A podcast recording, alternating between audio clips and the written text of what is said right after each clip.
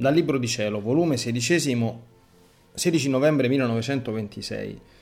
Come ogni atto di volontà umana è un velo che impedisce di conoscere la volontà divina. Sua gelosia, come prende tutti gli uffici per l'anima, minaccia di guerre e di castighi. Continuo il mio solito stato nell'abbandono del fiat supremo, ma nel medesimo tempo chiamo colui che forma tutta la mia felicità, la mia vita il mio tutto. E Gesù, muovendosi nel mio interno, mi ha detto, Figlia mia, quanto più ti abbandoni nel mio supremo volere, tanto più ti incammini nelle sue vie, più conoscenze acquisti e più possesso prendi dei beni che ci sono nella divina volontà, perché in essa c'è sempre da conoscere e da prendere. Essendo la primaria eredità data da Dio alla creatura e possedendo il mio volere beni eterni, tiene il compito per chi vive in questa eredità di sempre dare, ed allora è contenta e si mette in attività d'ufficio, quando trova la creatura nei confini del suo volere, e mettendosi in festa dà cose nuove alla sua ereditiera. Sicché l'anima che vive in essa è la festa della mia volontà, come al contrario chi vive fuori di essa è il suo dolore, perché la mettono nell'inabilità di poter dare, di esercitare il suo ufficio e di compiere il suo compito. Molto più che ogni atto di volontà umana è un velo che l'anima si mette innanzi alla vista, che le impedisce di vedere con chiarezza la mia volontà ed i beni che ci sono in essa.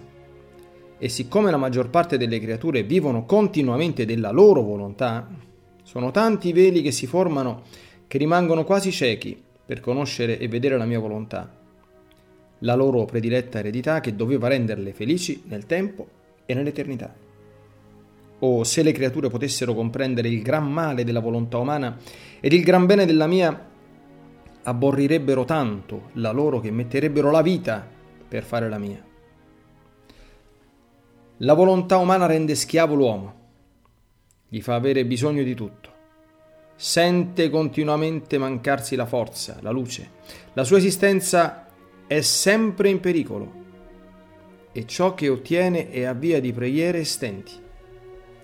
Sicché è il vero mendicante l'uomo che vive di volontà sua.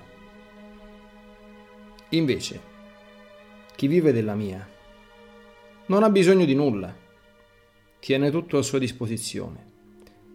La mia volontà gli dà il dominio di se stesso quindi è padrone della forza, della luce, ma non della luce e della forza umana, ma della divina.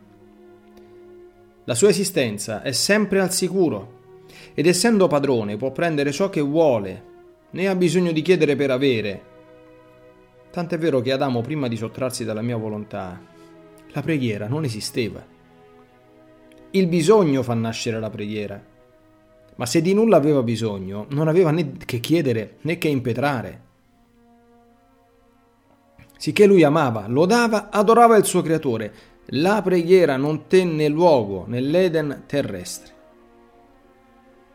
La preghiera venne ebbe vita dopo il peccato, come bisogno estremo del cuore dell'uomo. Chi prega significa che ha bisogno e siccome spera, prega ad ottenere. Invece chi vive nella mia volontà vive nell'opulenza dei beni del suo creatore, da padrona. E se bisogno e desiderio sente vedendosi in tanti beni, è quello di voler dare agli altri la sua felicità ed i beni della sua grande fortuna, vera immagine del suo creatore che le ha dato tanto senza restrizione alcuna e vorrebbe imitarlo col dare agli altri ciò che possiede. Oh, com'è bello il cielo dell'anima che vive nella mia volontà è il cielo senza tempesta, senza nubi, senza pioggia. Perché l'acqua che disseta, che feconda e che dà la crescenza e la somiglianza di colui che l'ha creata è la mia volontà. È tanta la sua gelosia che l'anima nulla prende se non è suo, che fa tutti gli uffici. Se vuol bere, si fa acqua, che mentre la rinfresca le smorza tutte le altre seti, per fare che la sola sua sete sia la sua volontà. Se sente fame si fa cibo, che mentre sazia le toglie l'appetito di tutti gli altri cibi. Se vuole essere bella si fa pennello, dando le pennellate di tale bellezza da restare alla mia stessa volontà rapita di una bellezza così rara da essa stessa impressa nella creatura. Deve poter dire a tutto il cielo, miratela com'è bella, è il fiore, è il profumo, è la tinta del mio volere che l'ha fatta così bella.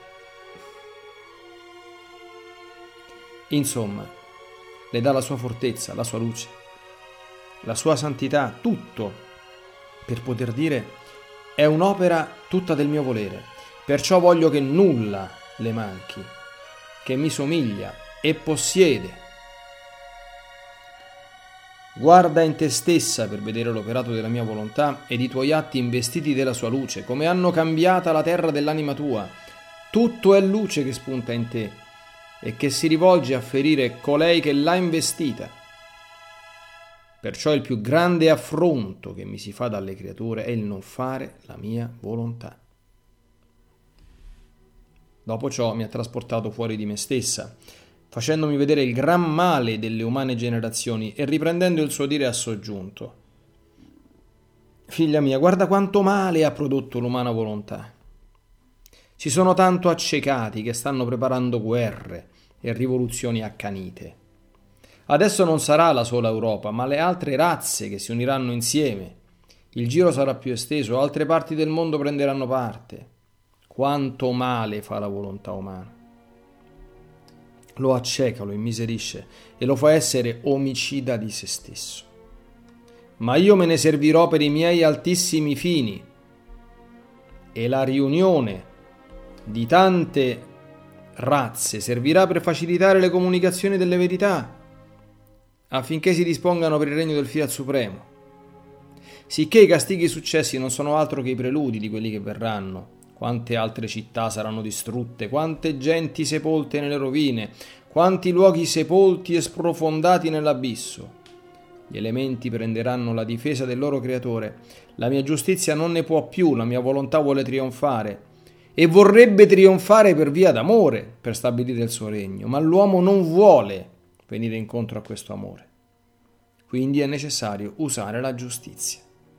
E mentre ciò diceva faceva vedere un braciere di fuoco grandissimo che usciva dalla terra e chi si trovava vicino era investito da quel fuoco e scomparivano. Io sono rimasta spaventata e prego e spero che il mio amato bene si plachi.